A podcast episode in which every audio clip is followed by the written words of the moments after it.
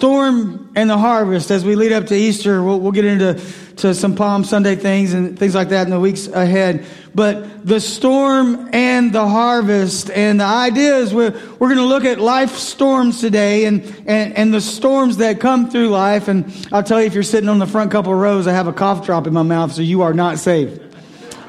It could come out at any moment, right? Just, Tim, you just catch it and throw it back, buddy. All right, so we're good?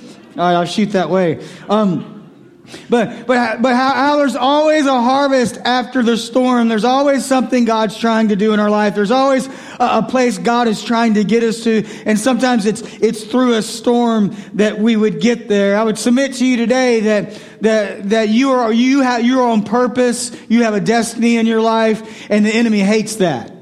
The enemy hates the fact that you, you are on purpose, that you do have a destiny, and that you are going somewhere, and that God has plans for your life. And so when we think about the storm and the harvest, we think about the harvest that comes after the storm. We'll focus on the storm today, and, and we'll, we'll use Galatians 6 9. Our main, our main text is going to be Mark chapter 4, but we'll look at Galatians 6 9. And let us not grow weary while doing good, for in due season we shall reap if we do not lose heart.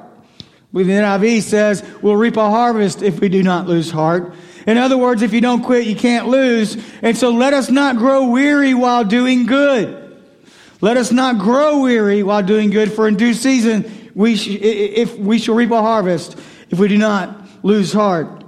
So if you go to Mark chapter 4, and again, all this is on our Bible app. If you don't have your Bible with you today, you can follow along on the screen. Mark chapter 4, normally I would not read the whole passage, but I feel like I have time to do that today. Mark 4, 35 through 41. And we get this really, really cool story that we're going to pull some things from today about life storms. We'll start in verse 35 of the fourth chapter of the Gospel of Mark. On the same day, when evening had come, he said to them, Let's cross over to the other side. Now, when they had left the multitude, they took him along in the boat as he was, and other little boats were with also with him. And a great windstorm arose, and the waves beat into the boat, so that it was already filling. But he was in the stern, asleep on a pillow. And they awoke him and said to him, Teacher, do you not care that we are perishing? Then he arose and rebuked the wind and said to the sea, Peace be still. And the wind ceased, and there was a great calm. But he said to them, Why are you so fearful? How is it that you have no faith? And they feared exceedingly and said to one another, Who can this be that even the wind and the sea obey him? Would you pray with me? Father, thank you for this day and thank you for your word and thank you that it's a change agent. Change our hearts so that we can change the community that you've placed us in. In Jesus' name, amen. You ready? Hope you're taking notes. Number one, Jesus is always calling us to follow his purpose and to trust that he will lead us. So Mark 4:35, on the same day when evening had come, he said to them, "Let us cross over to the other side." Now we know that, that Jesus has been teaching, you know, he's just got through teaching about a, light, a lamp on a stand and giving some great teaching and parables. And so there were multitudes there, there were people there, and the evening comes. The evening comes and he says, Hey guys, let's go. Get in the boat and let's go to the other side. Let me make this statement to you. Jesus is always wanting you to go somewhere new with him. He's always wanting to work with you in your spiritual journey. I made this statement a couple weeks ago. If you got saved two or three years ago and you are still in the same place today spiritually as you were then, you're missing out. It's not about just getting saved. It's not about just salvation. It's about sanctification. It's about walking out the journey with God. It's about the good, the bad, the ugly, as long as he is involved in it. So Jesus says something illogical. It's evening. Hey, let's go to the other side. Logical thinking says, hey, let's build a fire. Jesus, you do your fish thing. Let's cook some fish and we'll stay right here and eat. And when the sun comes up tomorrow, where we can really see good, and when we can see what the weather's going to do, then we'll take off to the other side. But again, we don't serve a logical God. He is always doing illogical things to put us in illogical situations so he can teach us how to have faith. And so he says, on the same day when evening had come, he said to them, let us cross over to the other side. So, so let's go. Why? Because there's a harvest on the side. We'll get to that next week. And Jesus saying, let's go to the other side. And why? Jesus, don't you see those clouds looming out there? Why? It's getting dark, Jesus. Didn't you know that? Why? Because I've got somewhere to be. I've got somewhere to see. There's someone that needs to be set free because he's going to start a revival in his town. And we'll look, we'll look at that next week. But, and so they get in the boat and they, and they head out. But the idea of, of walking out and, and following his purpose and trusting that he will lead you that word trust has been so important to me this, this, this last week in, in some things I'm going through in my own life of, of trusting Him to take care of things outside of my control, trusting Him with, with things that I can't control, trusting Him and following His purpose for my life, not being detoured from His purpose for my life. To do that, you have to believe your own purpose. To do that, you have to believe there's more than just this. There's more than just punching in and punching out. Look at this, this next scripture that's coming up on the screen, Ephesians 2.10. For we are his workmanship, created in Christ Jesus for good works, which God prepared beforehand that we should walk in them. That we should walk in them. That we should walk in them. For we are his workmanship. That word workmanship in the Greek is polar, and it means poetry. In other words, you are his poem. Think about that for a second. The next time you feel really bad about yourself or you're having a bad hair day, go to the mirror and look in the mirror and say, God, I am your poem. it sounds ridiculous, doesn't it?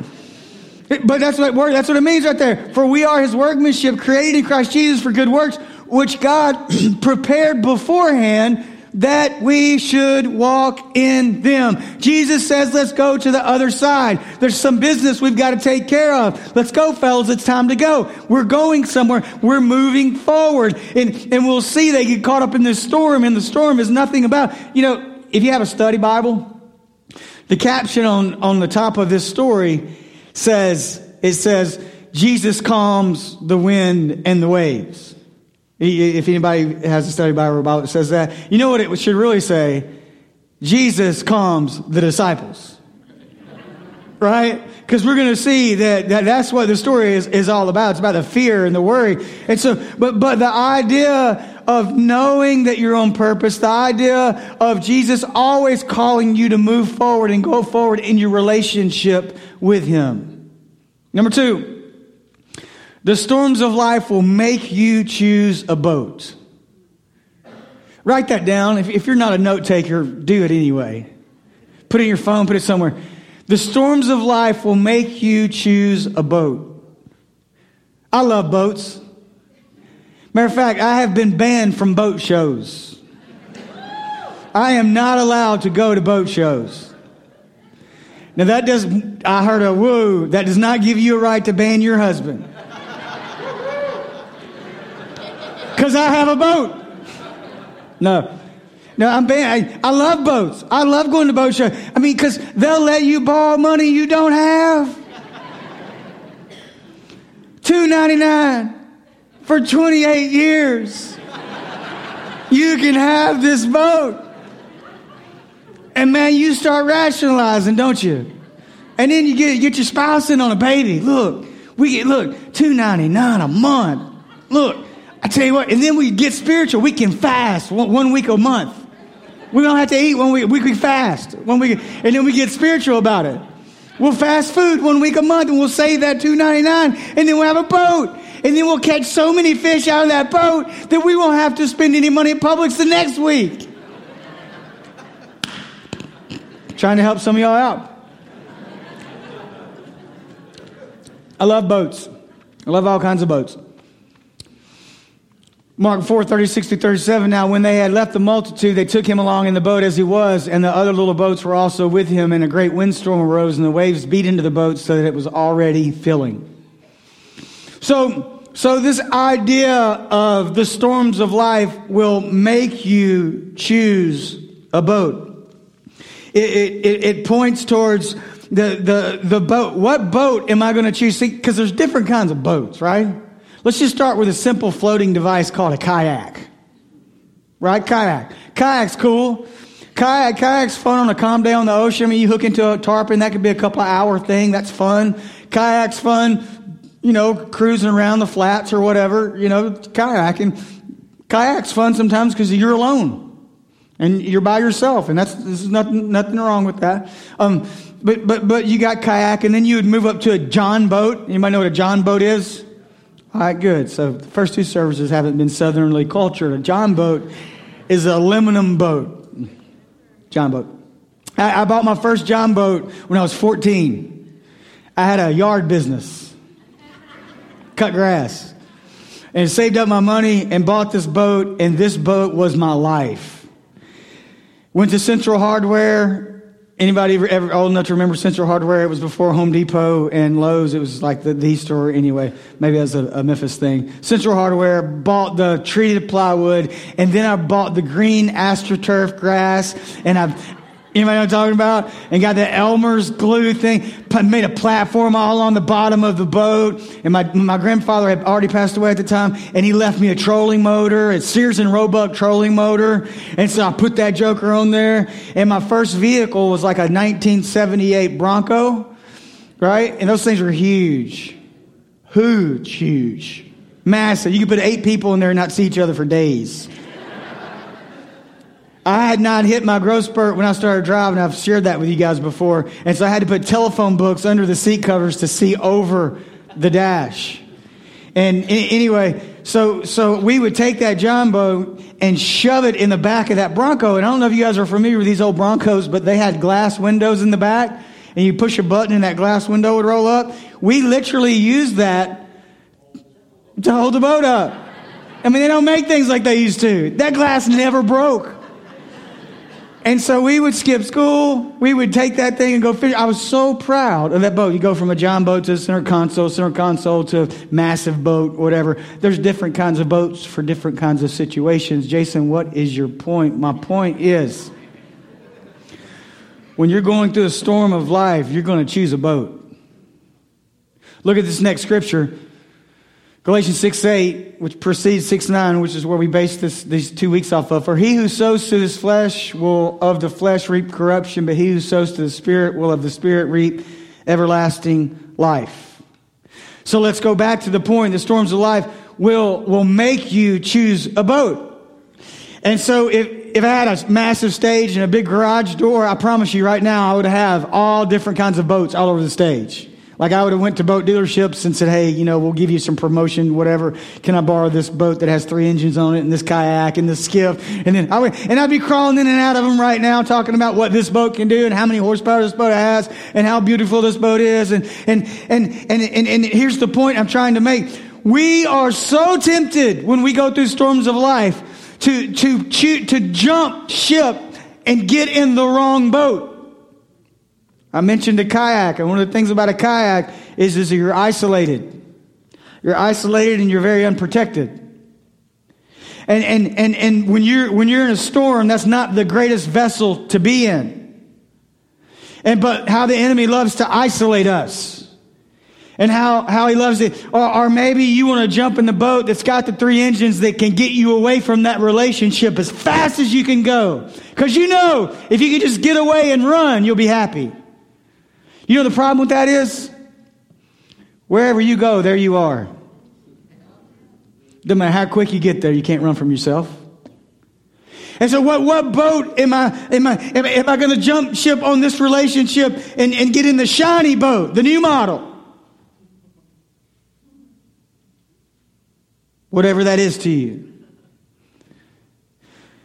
The storms of life will make you choose a boat. Here, here's the point that I want to make is I want to be in the boat Jesus is in. I want to be in the boat Jesus is in. I want to be in the boat Jesus is in because I know no matter what happens, the outcome is in his hands. When I willfully sow to the flesh, I reap of corruption of the flesh. When I willfully step out of that boat and into another boat the enemy would love for me to get in. It's very interesting to me. The Bible says that other little boats set out with them, but you never hear about those boats again in the story. You know why? Because they turned back. And oh, what a strategy of the enemy. He always wants us to run back. He always wants us to quit in the storm. He always wants us to turn. Think about Elijah. Elijah just won the greatest victory up until that point. That, that in the Bible, he called down fire from heaven and 450 witches and warlocks are burned up. And then he runs from a woman. Smart man. No, he, he run, he, he, and you, you, you think about the enemy's strategy is always trying to get us to go back. Go backwards, quit, forget about it. But I'm telling you, when you're in the boat with Jesus, you have the assurance that no matter what, He's in control. No matter what, you know the outcome is going to be in His hands. That's the boat I want to be in. That's the boat that's built for any season. That's the boat that's built for any weather. That's the boat that's built for any storm. Next thing. The storms of life can cause you to question if Jesus even cares. Wow. You, you watch this unfold.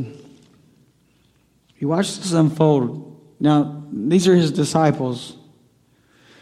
So the boat's filling up with water, right? But he, Jesus, was in the stern asleep on a pillow. Jesus is sleeping, the boat's going down. Now, we don't know how long they tried to bail water. We don't know how long they tried to keep the boat afloat on their own. We don't know how long they argued. I'm not waking him up. You wake him up. I'm not. You wake him. Up I'm not. I am not waking him up. He's tired. He's been. I'm not. You shut up, Peter. I'm gonna keep bailing water. We don't know how long this goes on, but we know Jesus is asleep. He's asleep at the, at the stern. And they awoke him and said to him, Teacher, do you not care that we are perishing? One, one version, the NIV says, Teacher, do you not care we're drowning? Do you not care that we're drowning here? Do, do, you, I mean, do you realize the, the situation? Do you, do you really, do you even care? And I would submit to you today that every, any of us that have walked with the Lord for any amount of time, or maybe not even walked with the Lord, just lived on the face of this earth, have asked this question God, do you care? Do you even care? Because if you cared, this wouldn't have happened. Or if you cared, this wouldn't have happened. Do you even care? And the disciples are saying, Do you not care? That we are, do you, do you not care that we're dying here? And so, so, so he, he, they wake him up. They wake him up because a last effort to, to try to save the ship from going down. Do you not care that we're perishing? Can I just tell you that he cares? And I'm going to I'm going to work through a couple passages right here to build our faith in his compassion towards us. And I want you to hear these. Isaiah 54:10. Remember, all this is on the Bible app if you're not taking notes.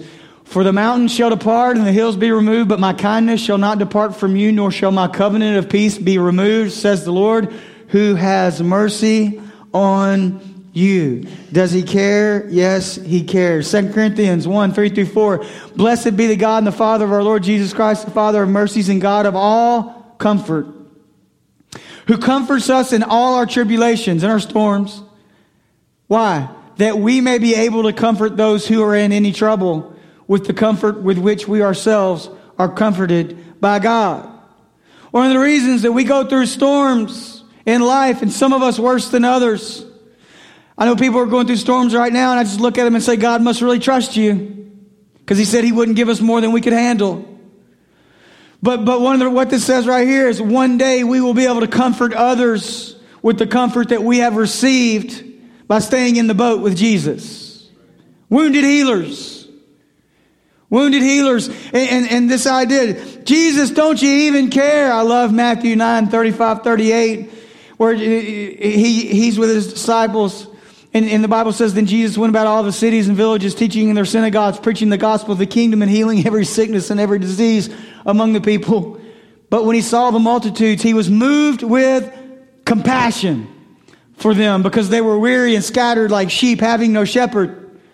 Then he said to his disciples, The harvest truly is plentiful, but the laborers are few. Therefore, pray the Lord of the harvest to send out laborers into the harvest. The Bible says that Jesus looked up on humanity. He looked up on our hurts. He looked up on our cares. He looked up on our dysfunction. He looked up on our sorrow. He looked up on our mourning. He looked up on our addiction. He looked up on, eh, he looked up on humanity and saw humanity for what it was.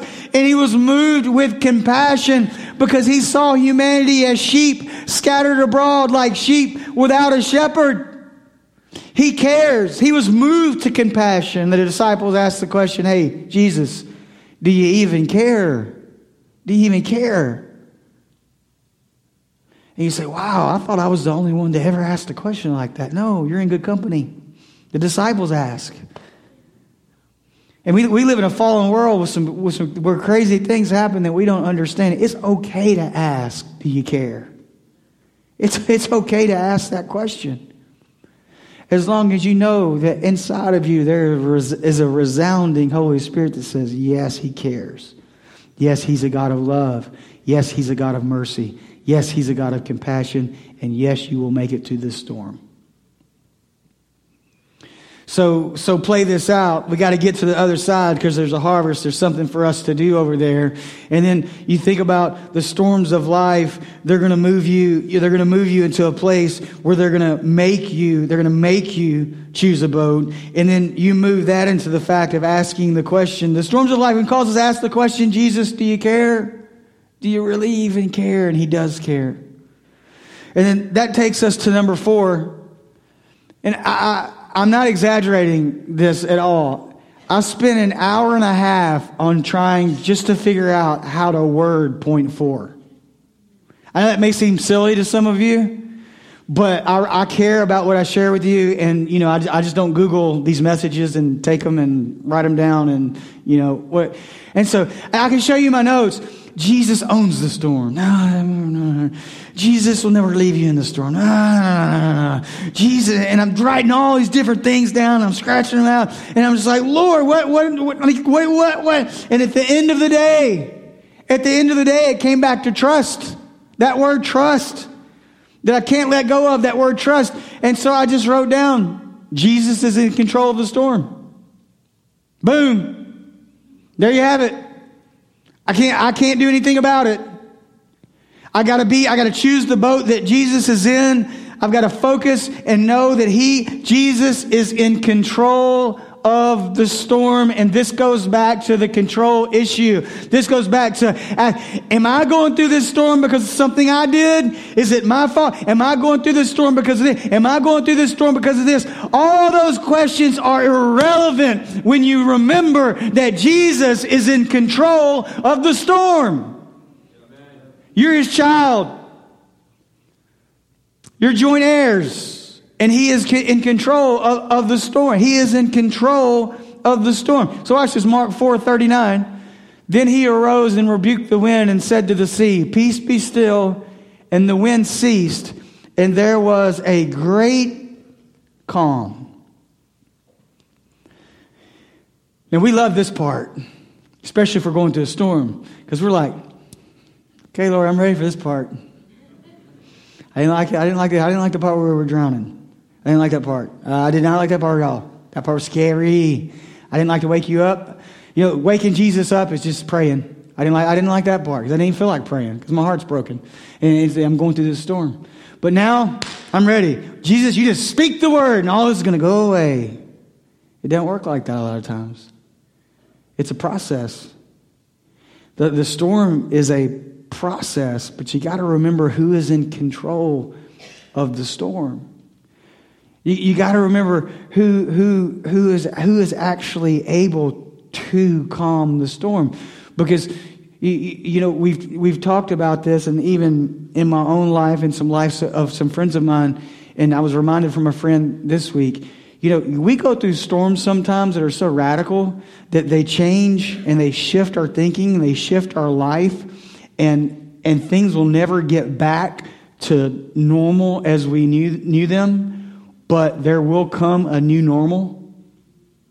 And in that new normal will come a new peace. And in that new peace will come a new joy. And in that new joy will come a new life. And that's the new normal. So if you don't quit, you can't lose. You get in the boat Jesus is in, realize he is in control of the storm. So this goes back to the power of Jesus, the authority that's been given unto Jesus. I didn't want to use John chapter 1, 1 through 4 because we've used it the last two weeks and, and hopefully you know that by heart. You know, in the beginning was the Word and the Word was God and the Word was with God and everything was created. It was created in Him and through Him. Everything we know, you know, that John 1, 1 through 4. Well, let's look at a, a, couple passages coming up on the screen. Ephesians 1, 18 through 22. Now, now remember, we're talking about Jesus being in control.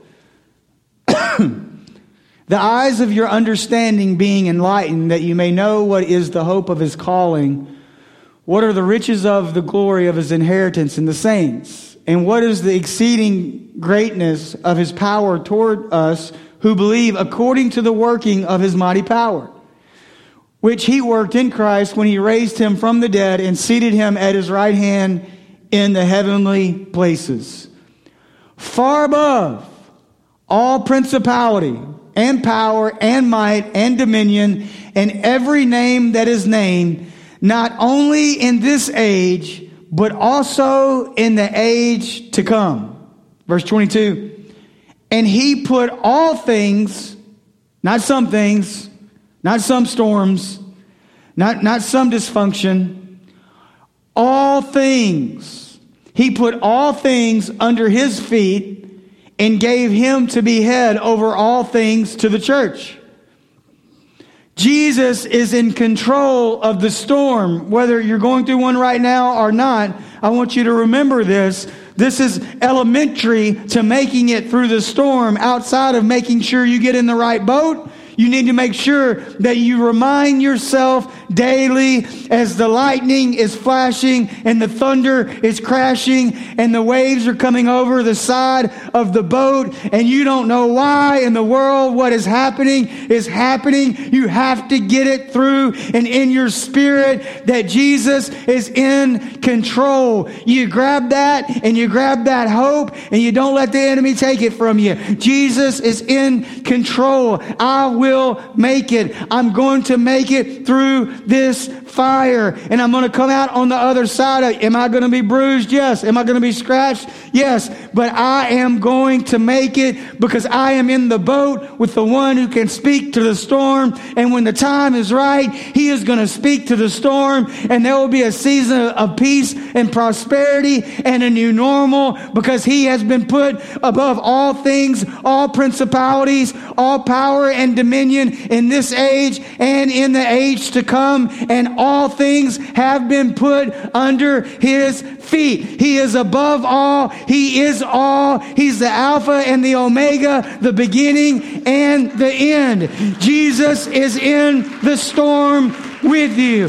There are elements of the storm that you cannot control on your own. There are things you can you can put yourself in that kayak and you can paddle and paddle until you're so tired and isolated that the enemy has you right where he wants you. You get in the boat with Jesus and you refuse to get out of that boat. There are elements of the storm that you cannot control. You focus your attention on Jesus and you grab him and you hold him and you let him love you through the storm and and I'm telling you, you're going to make it. Get it through your heart. Get it in your spirit. You're an overcomer because He's an overcomer.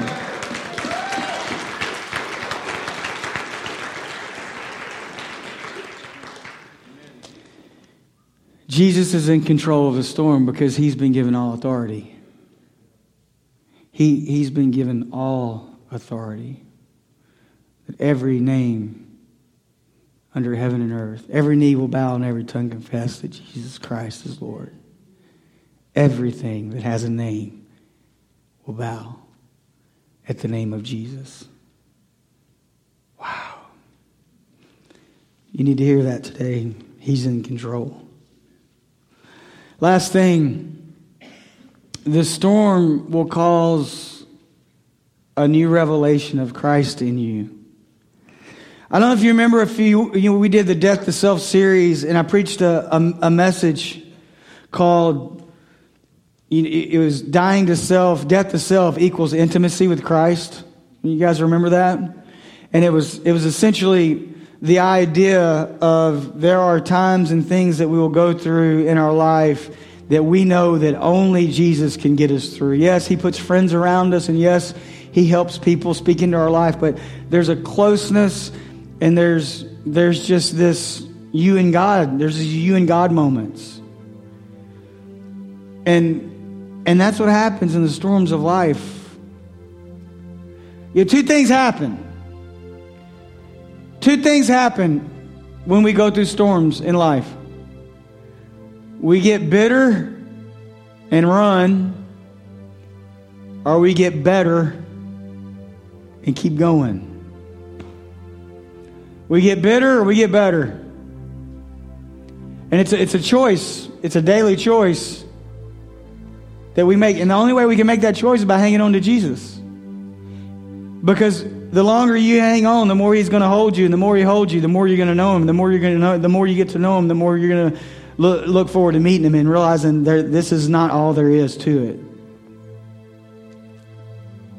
Bible says weeping will endure for the night, but joy will come in the morning. At some point, the new normal. Now watch this. I've read this story from the time I was in Sunday school and then all the time I've been in ministry. I, I, can't tell you how many times I've read this story. I haven't preached out of this text in three or four years, but it's been forever. I mean, I, I've never seen what I'm, what I'm about to show you, so don't miss this. I've never seen this. Mark 4 40 through 41. But he, Jesus, said to them, Why are you so fearful? How is it that you have no faith?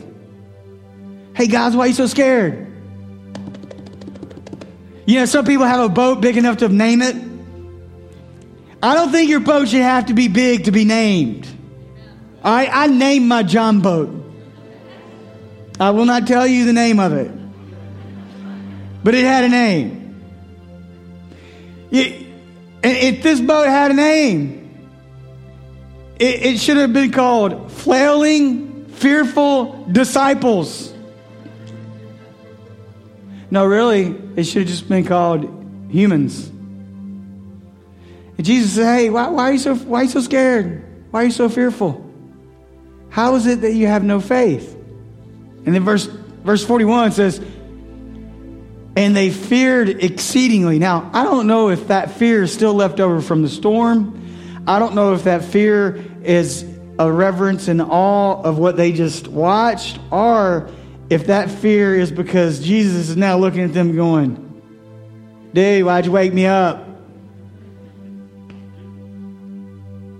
But this is what I want to focus on a, a new revelation of Christ. And said to one another, Hey man, who can this be that even the wind and the sea obey him?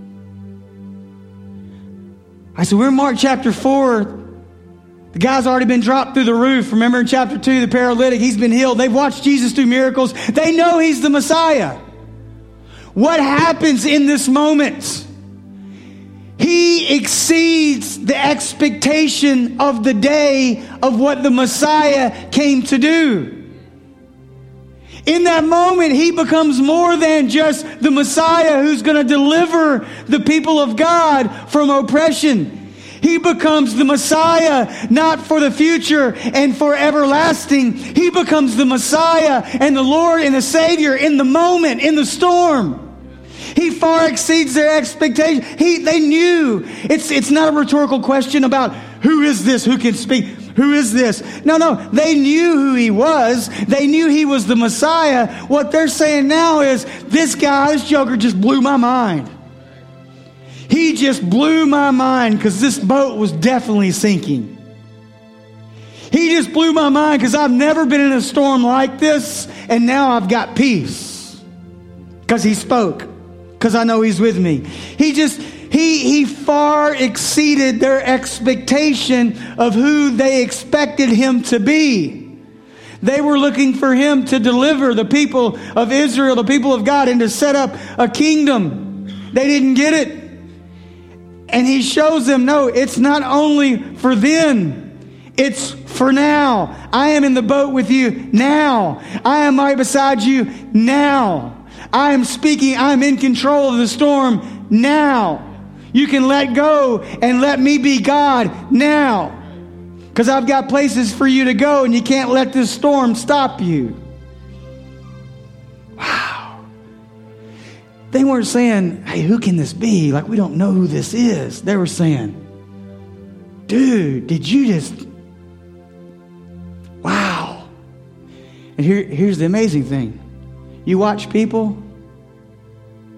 You watch people who, who, who have been through storms in life, and I mean storms and they're older and they're in a place where they can talk about them. There's such a character about that person, and there's such a depth of a revelation of who Christ is to them because of what they've been through.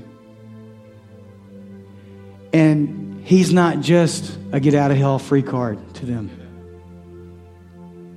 he is the friend that sticks closer than a brother. He, he's the the one that walks alongside, that carries us when we can't walk.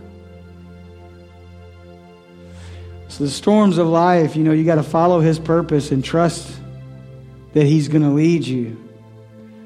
Storms of life will make you choose a boat. They'll make you ask the question sometimes does He even care? The storms of life will, will put you in, in a predicament of, of which, you know, which way should I, I really, really go here. The storms of life will give you the opportunity to have the faith enough to say, Jesus, you're in control of the storm. And then it's going to bring such a revelation of who Christ really is to you. Not, not to anyone else, but to you. You're in a storm today, hang on. He's in control of it. This last verse that's coming on the screen right now, Revelation 22 13. I am the Alpha and the Omega, the beginning and the end, the first and the last. Jesus is saying, I am in control. I was, I am, I am to come. Hang on. Hang on. We get home soon. Hang in there. This is not our home. We're just passing through. Hang on. He's saying, I am the Alpha and the Omega, the beginning and the end, the first and the last. Jesus came to this earth, and he came to live a sinless life and to die on a cross so that we could have eternal life and so that we could be restored back to God to a rightful relationship that we were created for. But so many instances throughout his life, such as this, he's teaching us along the way that, hey, I just didn't come to live and die so, so that you would be ushered into heaven. Yes, I, that needed to happen. But there's so many instances throughout the Bible where it's, hey, I want to be a part of your everyday life. I want to be in the storm. I want to I want to come and eat with you. I want to hang out with you. I want to be with you. And he teaches us that all through the Bible. And I've got a question for you right now. The only way that you experience that is through inviting him into your life. We use the word salvation and hear the word salvation a lot in the church, and, and a lot of people say, What's that mean? I mean? To be saved. What are you talking about? Saved from what? Saved from an eternity away from God. How do I do that? The Bible says that if you believe in your heart and confess with your mouth that Jesus Christ is Lord and, and he was resurrected from the grave, you'd be saved. It's a belief, it's a faith factor. Romans, remember Romans says that we have peace with God through faith in our Lord Jesus Christ. Only way you can be at peace with God is through faith in Jesus Christ. It's very plain. Very, very plain. There's no diluting that one down or, or twisting those words. That if you believe the Bible, we are at peace with God through a relationship with Jesus Christ. And I'm telling you, we live in a world where the culture is pushing against that so hard. Oh, well, if you believe, uh, if you believe, no. The only way to be at peace with God is through putting your faith in Jesus Christ. If you believe the Bible, which we do here at Coastline, that's what the Bible says. Have you done that? Maybe you're watching online, maybe you're here today and you've not done that. What a great day to do that. Get in the boat with Jesus today. Would you bow your head? No one's moving around unless you have to.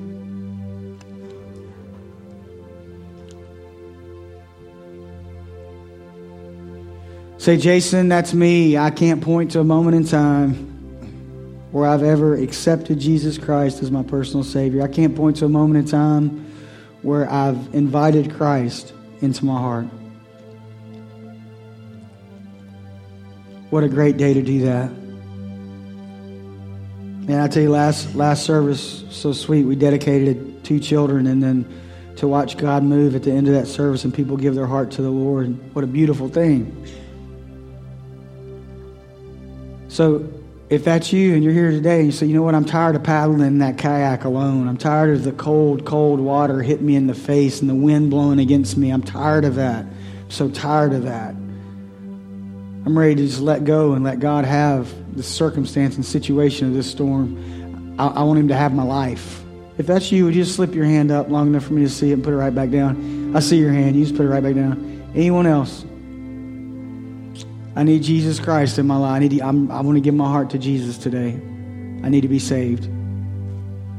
I want to pray with you. Maybe you're online and you need to make that decision. Get on our website and go to Starting Point. There's a seven day devotion. Email us and we'll get back with you. But if you, you raised your hand or you're online watching, you need to, I want to pray with you right now. Pray this prayer right where you're sitting because it's between you and God. Father, right now I come to you and I put my faith in you. I put my faith in Jesus. And I'm confessing in my heart that I believe that Jesus Christ was born of a virgin. I believe that Jesus Christ lived a sinless life. I believe that Jesus Christ took my death and sin on the cross. I believe that Jesus Christ was placed in the grave, and I believe he rose from that grave on the third day. And right now, I, am accepting, right now, at this very moment, God, your forgiveness through the person of Jesus. Lord, and right now, through the work of the cross, thank you that your love and your grace and your mercy are flooding my soul. Lord, that angels are rejoicing and I'm being made into a new creation. We worship you for that today, God. God, give me the boldness to go up to the table or the tent or get online and get that seven day devotion in a Bible and put people around me to help me in this new decision. But most of all, thank you for your grace and forgiveness. In Jesus' name, amen.